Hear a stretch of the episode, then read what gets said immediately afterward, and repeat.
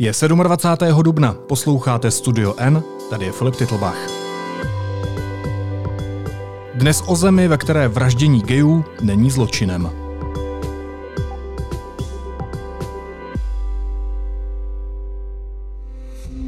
We said hello to each other. Five minutes later, the police appeared out of the bathroom. They tied me up and took me to a prison in Argun. Once we arrived at the prison, they told me that I had a choice If I didn't want to be tortured, I'd have to give up other people I knew. They tortured me. They didn't believe that I didn't know anyone else. Z Čečenska přicházejí další alarmující zprávy, které popisují vraždění gejů, lezeb a dalších členů LGBT plus komunity. Ze země se ozývá volání o pomoc a svět nad pácháním těžkých zločinů zavírá oči. To je téma pro reportérku Petru Procházkovou. Petro, ahoj. Ahoj.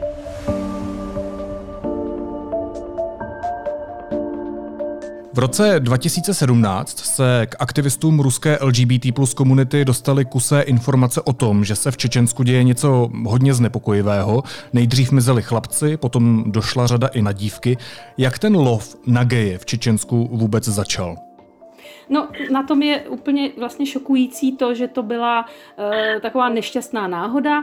E, tehdy v Čečensku policejní jednotky prováděly razie proti obchodníkům s drogami, proti těm, kteří drogy převáželi, prodávali a tak dále. Vůbec tam nešlo žádnou, eh, žádnou záležitost, která by se týkala gejů a lezeb. A při zadržení jedné skupiny eh, tam našli jednoho člověka, kterému samozřejmě projeli telefon a v tom telefonu našli různé SMS zprávy, vzkazy, telefony, prostě různé kontakty, které v nich vzbudili podezření, že ten dotyčný majitel telefonu je gay. Protože v Čečensku je tohle prostě jako červený hadr pro býka, tak okamžitě začali pátrat, začali toho člověka vyslíchat a to velmi drsnými metodami. A on se tedy přiznal a tím se to rozjelo. Oni šli okamžitě po všech těch kontaktech, které v tom telefonu měl a vlastně tak začal obrovský hon na geje a lesby v Čečensku. Z tohoto jednoho jediného případu se to rozjelo do stovek případů. To znamená, že to funguje trochu jako virus. Z jednoho telefonu se exponenciálně našly další telefony s dalšími kontakty a stal se z toho prostě hon na geje. Byl tam vlastně ten pacient nula, když to řeknu v úvozovkách. Ten gay nula, kterého lapli úplně náhodou, ale v jeho telefonu se prostě dalo odhalit, že on je součástí té LGBT komunity na severním Kavkaze. Ono se to netýká úplně jenom Čečenská, ale i těch okolních muslimských zemí. A tím se to vlastně rozjelo. Tak skutečně bylo to jako nákaza v tom smyslu, že eh, když ty policejní, ty policejní vyšetřovatelé viděli, že tam ty kontakty jaksi paprskovitě, jako pavučinovitě se rozlézají po celém tom severním Kavkaze, tak oni po těch kontaktech šli. A tak zatýkali, zatýkali a skutečně pak šlo o stovky a stovky lidí, kteří byli zatčeni. Svědectví, které mají novináři a LGBT plus aktivisté v ruce, tak to vypovídá o všem. Jde o pronásledování, jde o šikanování, jde o vraždění neheterosexuálních lidí. Jak Rusko tyhle zločiny vyšetřuje? No, e, já si myslím, že e, Rusko zvolilo pštrosí taktiku. To znamená, že ruské bezpečnostní orgány a zároveň vyšetřovací orgány, to znamená ten vyšetřovací výbor, to je nejvyšší orgán, který je oprávněn vyšetřovat eh, těžké zločiny. Se nejdřív jakoby na oko pokusil na základě těch informací, které byly opravdu alarmující a hlavně ruští novináři je zpracovali úplně dokonale. Tam prostě bylo jedno svědectví vedle druhého, byl, bylo tam řada videomateriálu a tak dále. Takže nebylo pochyb o tom, že se něco děje. Šlo o to zjistit, co se děje a kdo zatím stojí. There were three rooms, six to eight people in each room. It was almost impossible to breathe. I was ready to lie down on the concrete floor and sleep. We slept on the floor. There weren't even any beds.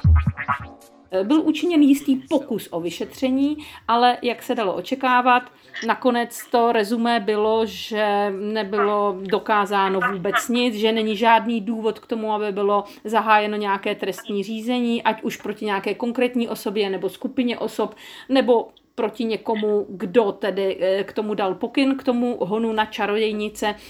Eh, a vlastně to bylo celé zameteno pod koberec.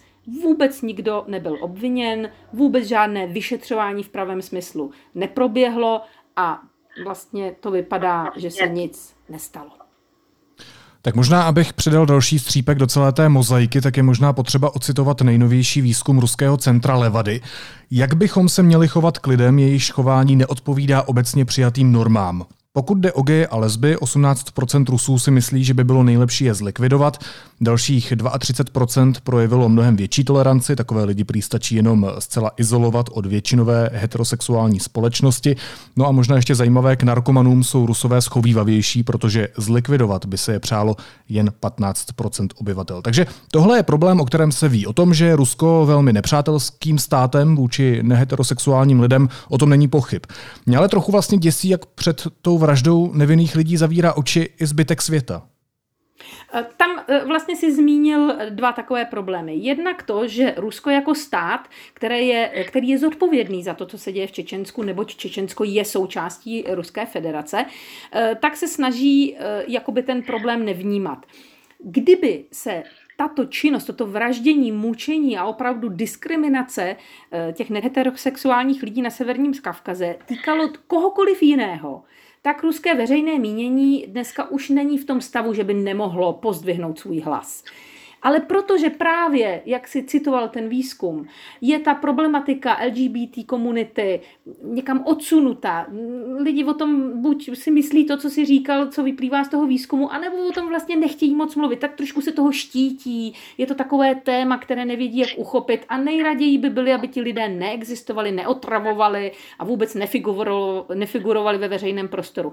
A proto to celé vlastně prošlo bez povšimnutí v Ruské federaci. Protože veřejné veřejné mínění se k tomu vůbec nijak nevyjádřilo. Přitom tam, jak si víme o tom, že tam docházelo skutečně k vraždám. Mnohem více alarmující ale skutečně je, že eh, tady bych neřekla, že to prošlo bez povšimnutí mezinárodního společenství. Mezinárodní společenství přijalo řadu těch lidí, umožnilo jim odchod z Ruska, eh, přijalo řadu lidí, kteří byli v ohrožení života, vydávalo velmi nestandardně, různé státy vydávaly velmi nestandardně víza a ti lidé se z Ruska dostali. Ale k čemu nedošlo, a to mě velmi znepokojuje a udivuje, k nějakému velkému oficiálnímu mezinárodnímu protestu, který by směřoval přímo ke Kremlu, přímo k panu prezidentu Putinovi, který je za to také zodpovědný, a který by jasně říkal, tady už ne, to je stejné jako okupace Krymu, to je pro nás něco, co nehodláme překročit. Tak toto se nestalo a to je velmi zajímavé. Co je to za lidi, kteří v Čečensku loví geje a lesby? Je to policie? Jsou to nějaké pouliční gengy? Je to rodina? Ti lidé, kteří pořádají hony na lesby a geje jsou eh, jaksi různí. Celé to začalo tím, že vlastně eh, čečenské policejní jednotky, kterým se říká kadyrovci, protože oni jsou zcela odáni čečenskému vůdci Ramzanu Kadyrovovi a vlastně konají většinou na jeho pokyn, tak ty zahájili ten, ty akce. Ti lidé byli zcela oficiálně zatčeni, vyslýcháni a potom uvězněni. Pak se to ale začalo trošičku šířit i do těch mimooficiálních sfér a zapojili se do toho různé, eh, různé takové militantní skupinky Čečenců, kteří si mysleli, že je třeba, aby spravedlnost vzali do svých rukou. Eh, oni třeba úplně nezatýkali ty lidi, ale mm, když se o někom dozvěděli, že by mohl být třeba gay, tak si na něj počkali na ulici a velmi surově ho zmlátili. A co je ale nejhorší a velmi pro Čečensko specifické, to by se zase v Rusku nebo ani u nás podle mého názoru vůbec jako stát nemohlo, to je zapojení těch rodin. V Čečensku opravdu, když je člověk označen za geje nebo za lesbu, tak to není jaksi jenom problém to, že nějakým opovrhuje okolí, ale je to naprosto fatální problém pro celý ten tape, jak se tam říká, pro celý ten rod, do kterého patříš ty ho vlastně zcela zostudíš, znemožníš a protože Čečensko je stále jaksi klanovou společností, ty musíš někam patřit, jinak nepřežiješ. Samostatně, individuálně tam přežít nemůžeš. Musíš být součástí nějaké komunity.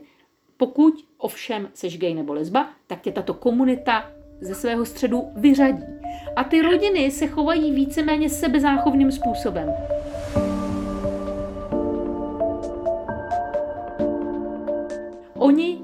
Zlikvidují tebe, aby zachránili sami sebe.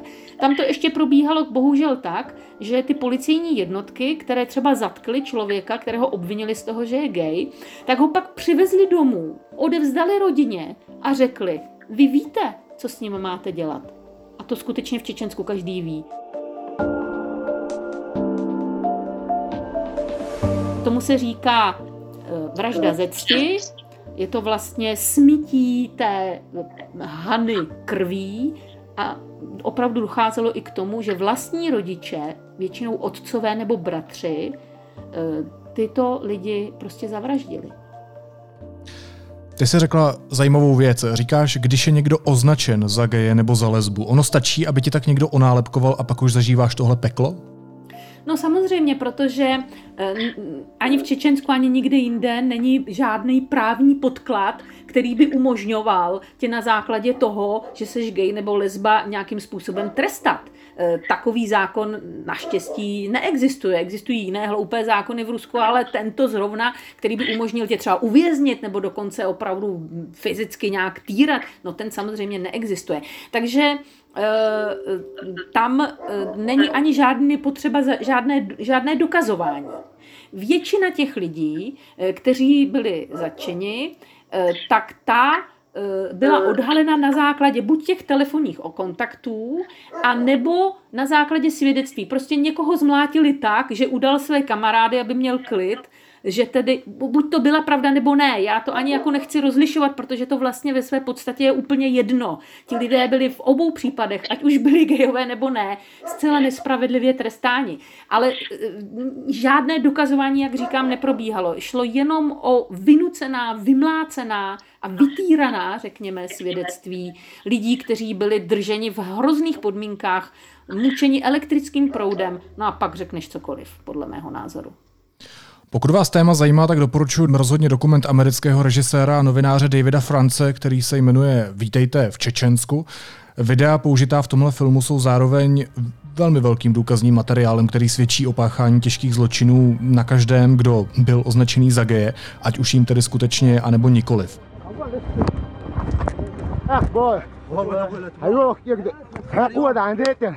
Teď slyšíte jednu ze scén, u kterých diváci často odvrací zrak.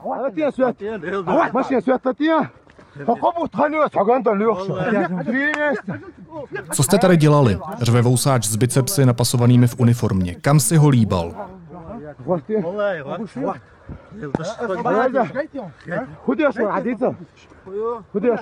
To on mě zkoušel líbat, špitne hoch a snaží se zachránit aspoň sebe.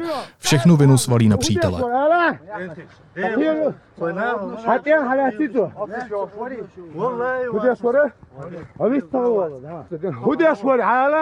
Já ne, přísahám, snaží se i první mladík.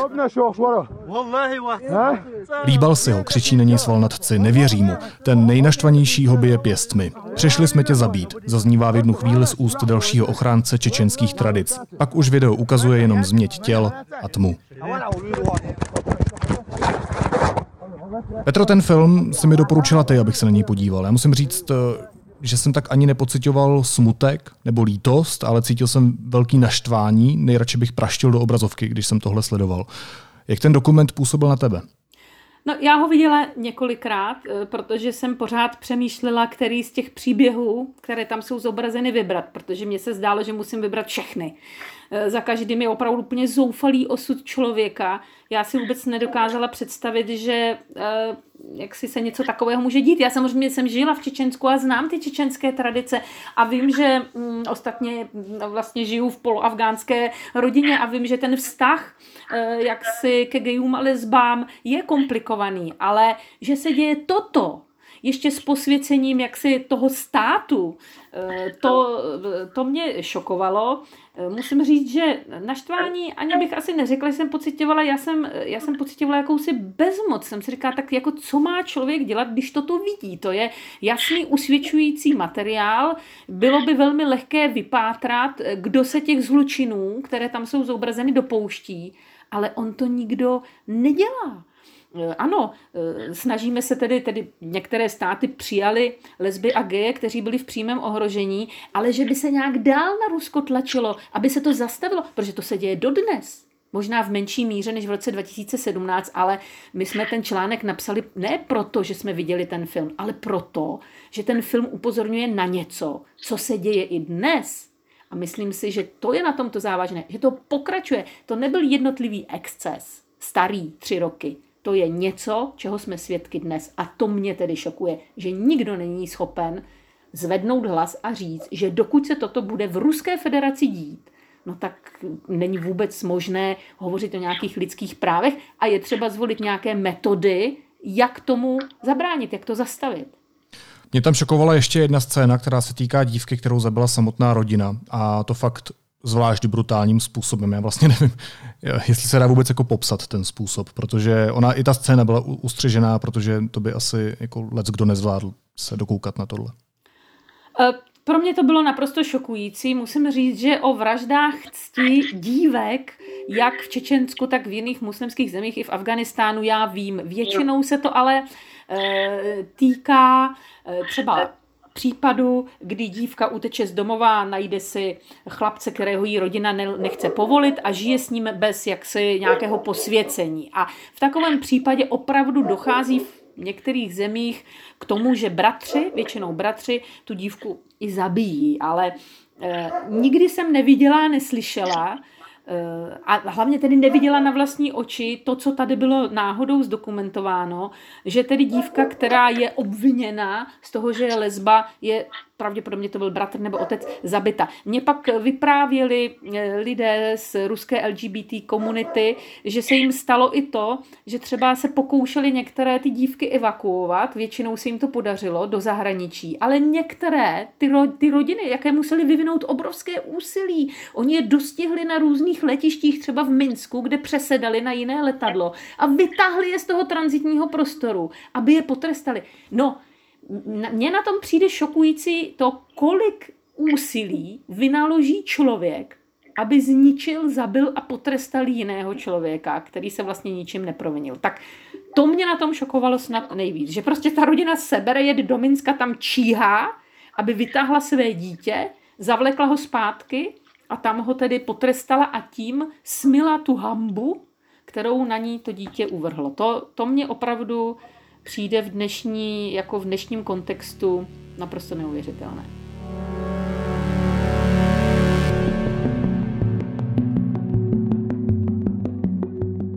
Ну, я так поняла, что да, вот это в России еще жить можно, да? Ну, вы лично там чувствуете какие-то...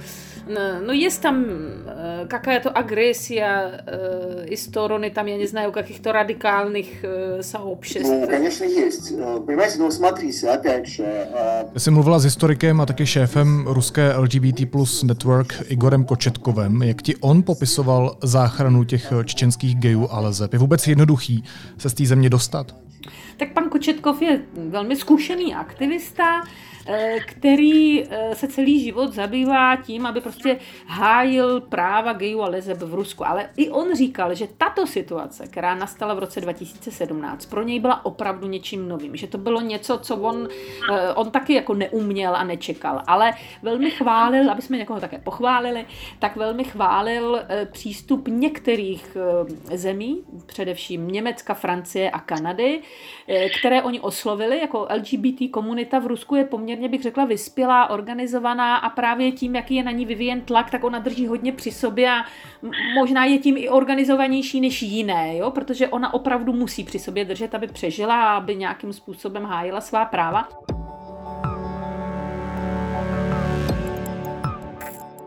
Oni okamžitě zapracovali, okamžitě se zorganizovali, najali byty v Moskvě, kam začali převážet velmi složitým způsobem ty ohrožené lidi z Kavkazu. I hned oslovili 16 států, diplomaty z 16 států, z nichž některé přesvědčili, aby v urychleném režimu začali těmto lidem dávat víza, protože, jak říkám, ty rodiny je pronásledovaly i v té Moskvě, i na cestě prostě pryč z Ruska. Eh, a opravdu pro 150 lidí nakonec v takovém zrychleném režimu získali víza do zemí, dejme tomu řekněme, bezpečných.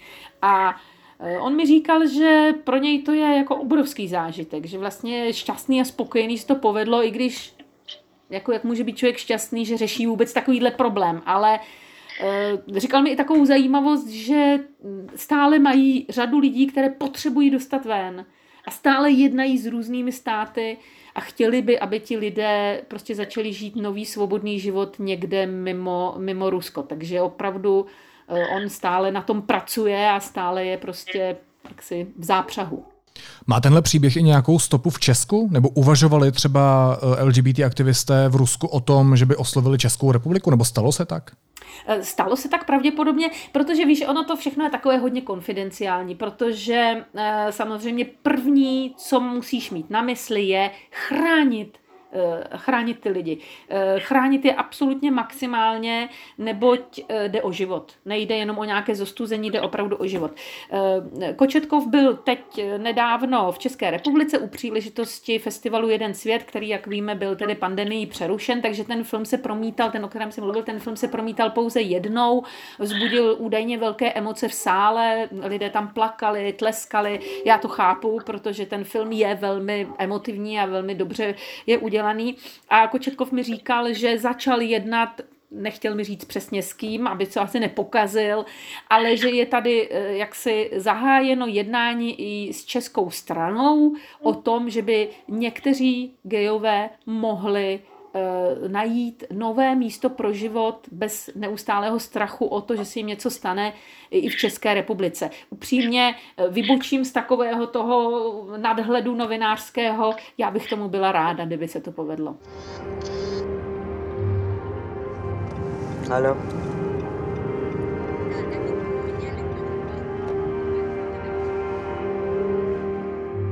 Kromě toho, že vlastního syna nebo dceru zabije rodina, kromě toho, že geje a lesby mluví tady přímo na ulicích organizovaná skupina lidí, kromě toho, že někteří LGBT plus lidé už to nevydrží a spáchají sebevraždu, tak kromě tohohle všeho existují v Čečensku ještě tajné věznice. Čečensko má zkrátka koncentrační tábory pro homosexuály.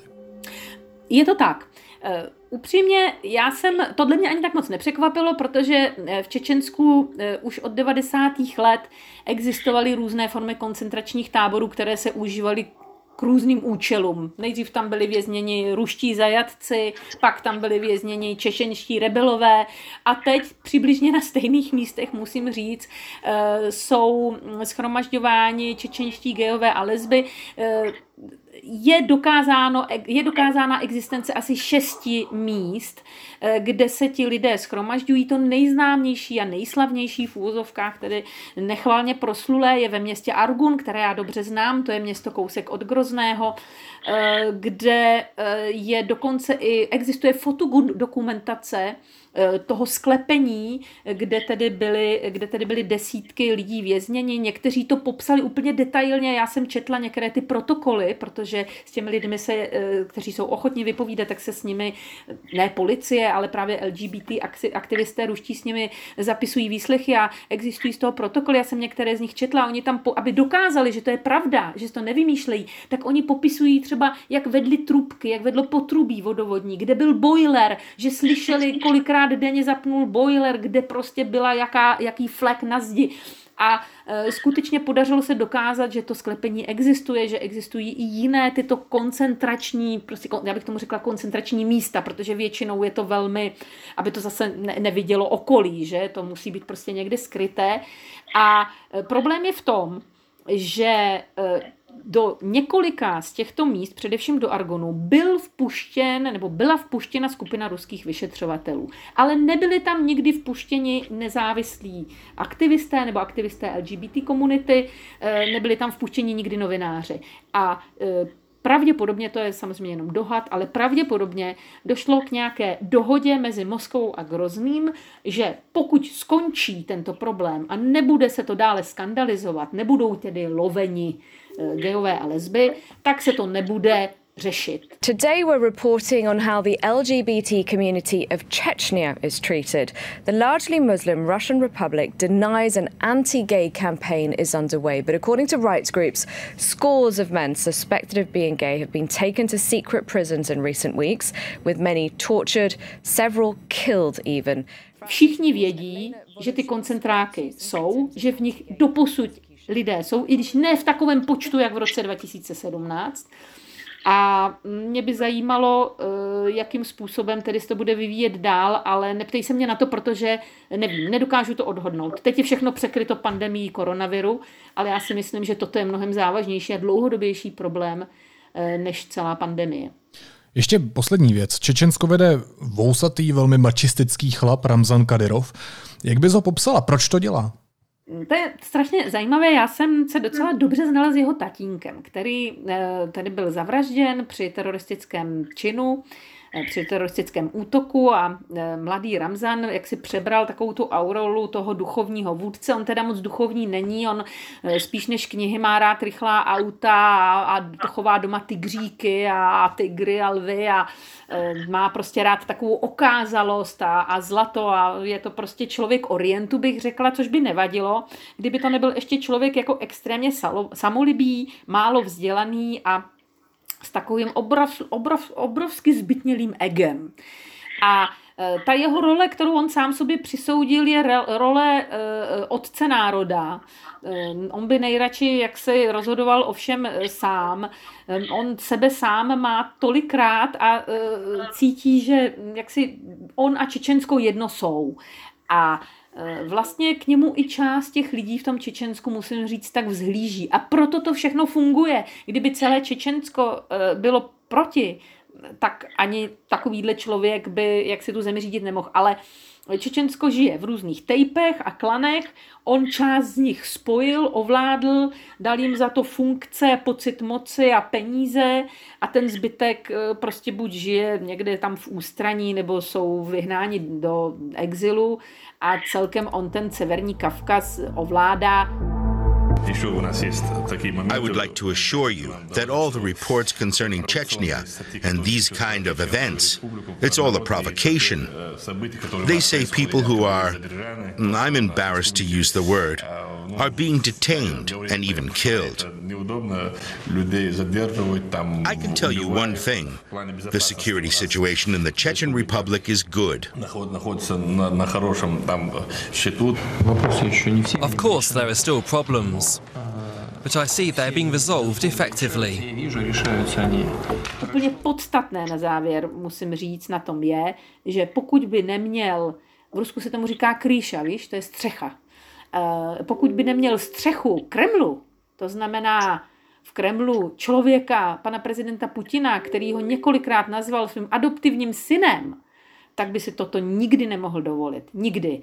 A e, z toho já usuzuji, že e, jaksi zodpovědnost za celé to řádění v Čečensku vlastně nenese ani tak on, člověk, který je opravdu velmi omezeného rozhledu a umu, ale Kreml a člověk, který řídí celou Ruskou federaci a to je pan prezident Putin. Říká reportérka Petra Procházková. Petro, moc ti děkuju, že se s tomu tématu tak výrazně věnovala. Měj se hezky. Měj se také hezky, ahoj. Teď jsou na řadě zprávy, které by vás dneska neměly minout. Počet lidí, u kterých byla potvrzena nákaza koronavirem, překročil hranici 3 milionů. Necelá třetina je přitom ve Spojených státech. Karlovarský kraj požádal ústřední krizový štáb, aby umožnil vyslat vojáky do sociálních zařízení v Mariánských lázních, kde roste počet případů nemoci COVID-19. Česko je připraveno jednat o přesunu sochy sovětského maršála Ivana Koněva do Ruska. Dnešním hospodářským novinám to v rozhovoru řekl ministr zahraničních věcí Tomáš Petříček. Automobilka Škoda Auto obnovila dnes v 6 hodin ráno výrobu ve všech třech svých výrobních závodech v České republice, řekl to vedoucí komunikace podniku Tomáš Kotera. Ministerstvo průmyslu a obchodu nepřipravuje žádný seznam strategických firm, které by stát mohl odkoupit. Deníku N to řekl vicepremiér Karel Havlíček. Ministr Vojtěch ruší zakázku za stovky milionů na respirátory od utajené firmy z Belize, na kterou upozornil deník N. Respirátory byly prý nekvalitní. A na závěr ještě jízlivá poznámka. Počínaje dneškem začala velká vlna uvolňování opatření. Prý jsme na tom skvěle. Ale stejně bych nepodléhal dojmu, že je všechno za námi. Pořád nezapomínejme na bezpečnostní a hygienická pravidla a berme ohled na ostatní. Lepší je být zdravý, než spoléhat na to, že Andrej Babiš umí zachraňovat mrtvé. Naslyšenou zítra.